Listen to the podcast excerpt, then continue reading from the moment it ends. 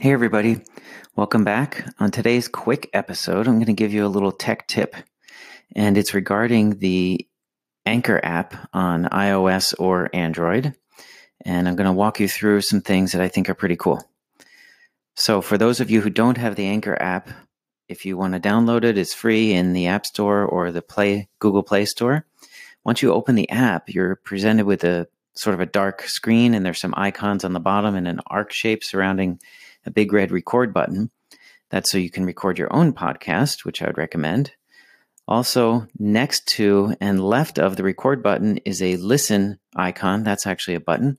If you go in there and you type in dental, you'll be presented with a list of dental related podcasts. And I'm doing this as we speak. If you scroll down a bit, you'll find the In Business Radio. That's this podcast the Dental Business Growth Podcast. You click on that and you come to the home page of the podcast. There are two buttons on the upper right hand side. One is a favorite button. Please click that so you get notified of any future episodes. And next to that is a button that says message.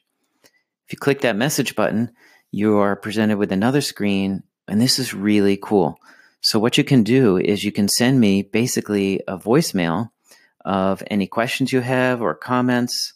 And um, I will do my best to reply as quickly as I can. And when I reply, it goes into your message inbox as a voicemail. So basically, it's a private messaging service back and forth between me and the listener. Also, if you ask a question, I might be able to use your segment on a future podcast, which I would love to do. So if you could utilize that message system give me some feedback, ask a question, I'd really appreciate it.